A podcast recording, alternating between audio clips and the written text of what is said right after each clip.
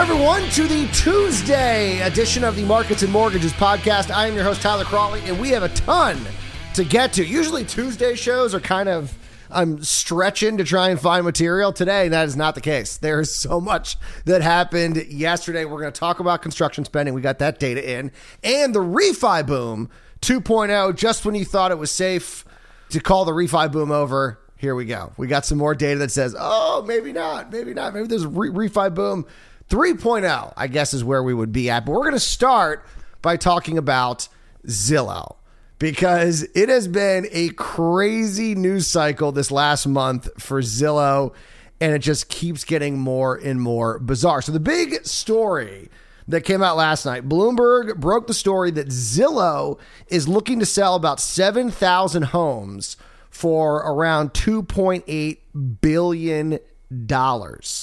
Bloomberg reporting that Zillow is likely to sell the houses to a multitude of buyers rather than packaging them in a single transaction. That, according to some who are close to the deal, but couldn't say so on record. Now, this comes less than two weeks after Zillow made the big announcement that they would stop buying homes through its Zillow Offers business. Uh, two weeks ago, if you remember, Zillow said it had made the decision to stop buying homes because it had hit its capacity for buying homes for the remainder of the year. Now, obviously, that description, um, explanation, I should say, seems a little far fetched because it's like now you're going to dump and sell all of these homes all of a sudden. It seems like maybe there's something wrong with your iBuyer program. And well, there is. So at the end of last week, we had a story come out from Business Insider, and then I think it was yesterday, a analysis came out looking at Zillow's holdings, the homes that they had bought and are now selling again, and the data is bad. like that's being generous by saying the data is bad. So Business Insider last week reviewed 963 homes that Zillow recently acquired and is now reselling in five major metropolitan areas Dallas, Houston, Phoenix, Minneapolis, and Atlanta. So, what did they find? They found that 616 of those homes, so that's 616 out of 963, that's two thirds, were listed below their purchase price by a median amount of almost $16,000. So that came out last week. And then yesterday, KeyBanc analyst Edward Yruma completed an analysis of 650 homes in Zillow's inventory, or about one fifth of the homes owned, and found that 66% are currently listed below the purchase price at an average discount of 4.5%. this is not good, by the way, if you're doing uh, math at home. Now, it's really hard to kind of comprehend just how much has changed in a month because if you remember, at the end of September, we talked about this. And one of the reasons why I keep bringing this story up is because I've never been so right and been proven right so quickly that I just want to keep talking about this story. So at the end of September, a Las Vegas based real estate agent, Sean Gotcher, which by the way, I'm never going to get over the fact his last name is Gotcher. And he got a story so wrong. it's like gotcha. It's I mean, it's like it's it's too perfect. He posted a TikTok video that described a scenario where so-called iBuyer, pretty much Zillow, was using its massive user-generated database to scheme the local housing market. And this video went so viral that it forced Zillow to respond to these accusations in a statement. And I went back and looked at the statement, and the statement was just there's there's one part of it that was just so prescient. I mean, it was just oh my, it was it was like looking in a crystal ball. This is when this was in a statement. Because our margins are so thin, it's critical that we price a home accurately. If we overpay, we'll lose money on the resale. If we make too low of an offer, homeowners won't use us. Yeah, I mean that's kind of essentially where we are right now. And I just I, I can only imagine how angry Rich Barton, he's the CEO of Zillow by the way, must have been when this whole thing happened at the end of last month or I should say the end of September, because now we're in November, so the end of last month would be October, end of September. Because not only do you have this new venture that you, you know, branch out on, you're trying something new, you're making bank with the program and the business that you have set up, you're going to try something new. And not only is it just a dismal failure, I mean, so it's losing money, but then you have this idiot Vegas realtor who makes this insane TikTok video with no with zero data, zero evidence, no, I mean like no investigation. He just like made this up on the top of his head. It goes crazy viral. Now, why does it go viral? I told you why it went viral. It's because he was going after this big company, and if you choose the right villain, people will be more likely to believe you. So if you're like, "Hey, can you believe what Wall Street's doing or can you believe what Washington is doing?" Can you believe what these globalists are doing? Can you believe what, whatever it is? And if people also hate that person, they're going to be like, yeah, maybe, uh, maybe. Yeah, Zillow sucks. So maybe they are doing this. So this video goes viral, so much so that the, the CEO is forced to put out a statement. And I just can only imagine, like the CEO must have been. Yeah, look, look at the look at the. I mean, so this guy's looking at this venture, and it's losing money, a lot of money. I mean, think about it. They're going to sell 7,000 homes. 66% of them they currently have listed at a loss. And you have this guy on TikTok who is claiming not only is the program making money, but you're manipulating local housing markets, you're hurting local communities, and everyone's like, yeah, Zillow's awful. I mean, Barton must have been like, you idiot. This program is costing us money. We're losing money on this stupid thing. And you're out there telling us that we are buying homes for under market value and then turning around and selling them and making these huge profits. it's like they can't even break even. God, they wish they were breaking even. Oh, I mean, it's just, it's crazy what's happened in a month.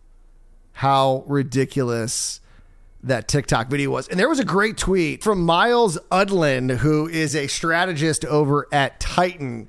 And he said, quote, Zillow unloading a bunch of homes it hoped to flip as a reminder that the TikTok real estate agent with the Zillow conspiracy theory was probably just not that good at his job. And I was like, yes finally, I'm not the only one that saw. I mean, like I said, I the minute that video came out, I was looking at the market and realizing how hot it was and how just impossible it was to buy a home under market. Better get buy 20 or 30 of them, like we're being alleged. And then everyone was jumping on Twitter and was saying, "Yeah, yeah, my mom or my cousin or my aunt sold their home." And you know they bought it up right away. They sold it for like ten percent more than what they paid. And I said, okay, well, listen, you guys are all making different arguments here, and no one seems to realize this that this guy's saying he's bought, they're buying them for under market, and then everyone backing up his claim is saying that their home sold for over market, and there's a disconnect. And it's true, they were buying them for over market. Zillow had, uh, you know, done something to the algorithm, and so they were making all these offers and buying, you know, over what these houses are probably worth, as they are now coming to realize. And so now they're stuck holding this, all these houses. they can't flip them. I mean, they can't, or I should say, they can't do anything to upgrade them because they can't find local workers, labor shortages, massive problem. And so now they're like, oh my God, we got to get these houses off our books. And so now they're just trying to unload them and trying to just lose as little money as possible. I mean, talk about a 180 degree change in like almost just a little bit over a month. It went from Zillow is using this program to manipulate the housing market to make a big giant profit to oh my god zillow sucks at house flipping. If i was that guy i would delete my tiktok but i guarantee he's not. Like i actually saw tiktok he had a couple days ago or a couple weeks ago when the story came out that they were going to stop buying homes and he was like claiming victory. Like he thought his theory was right. Uh, i guess stupid is as stupid does or you can't fix stupid. Any, any, any saying that has stupid in it will work in this particular situation. So I just, I'm just such a fan of this Zillow story, mostly because, like I said, I was like, this is the dumbest thing I've ever heard.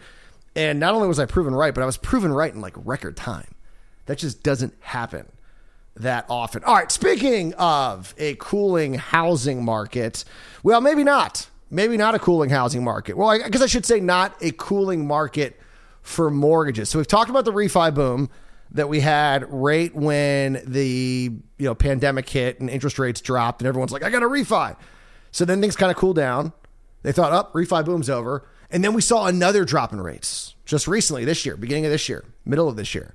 So we had refi boom 2.0, and then it started drying up. And I, I proclaimed here on the show the refi boom appears to be over. No one is projecting rates to drop, but maybe that doesn't matter. New data from Black Knight says that even though rising rates have dissuaded many homeowners from looking at refinancing, there are still millions of homeowners who would benefit from doing so. So, rising rates have cut the number of high quality refinance candidates by 23%, or about 3.4 million, but there are still 11.5 million mortgage holders with strong credit that both likely qualify for refi and it would cut their first lien rates by at least 75 basis points. So even though rates have gone up, there are still people out there who would benefit from a refi. And I'm not just saying like a couple, 11.5 million. That's a big number. I mean, in fact, that number is bigger than the last couple of years. Not just talking, you know, people that would be available. Obviously, 2020 is a, a unique year, but like 2019, 2018, 2017, there are more people who would benefit from a refi than in the years preceding the pandemic.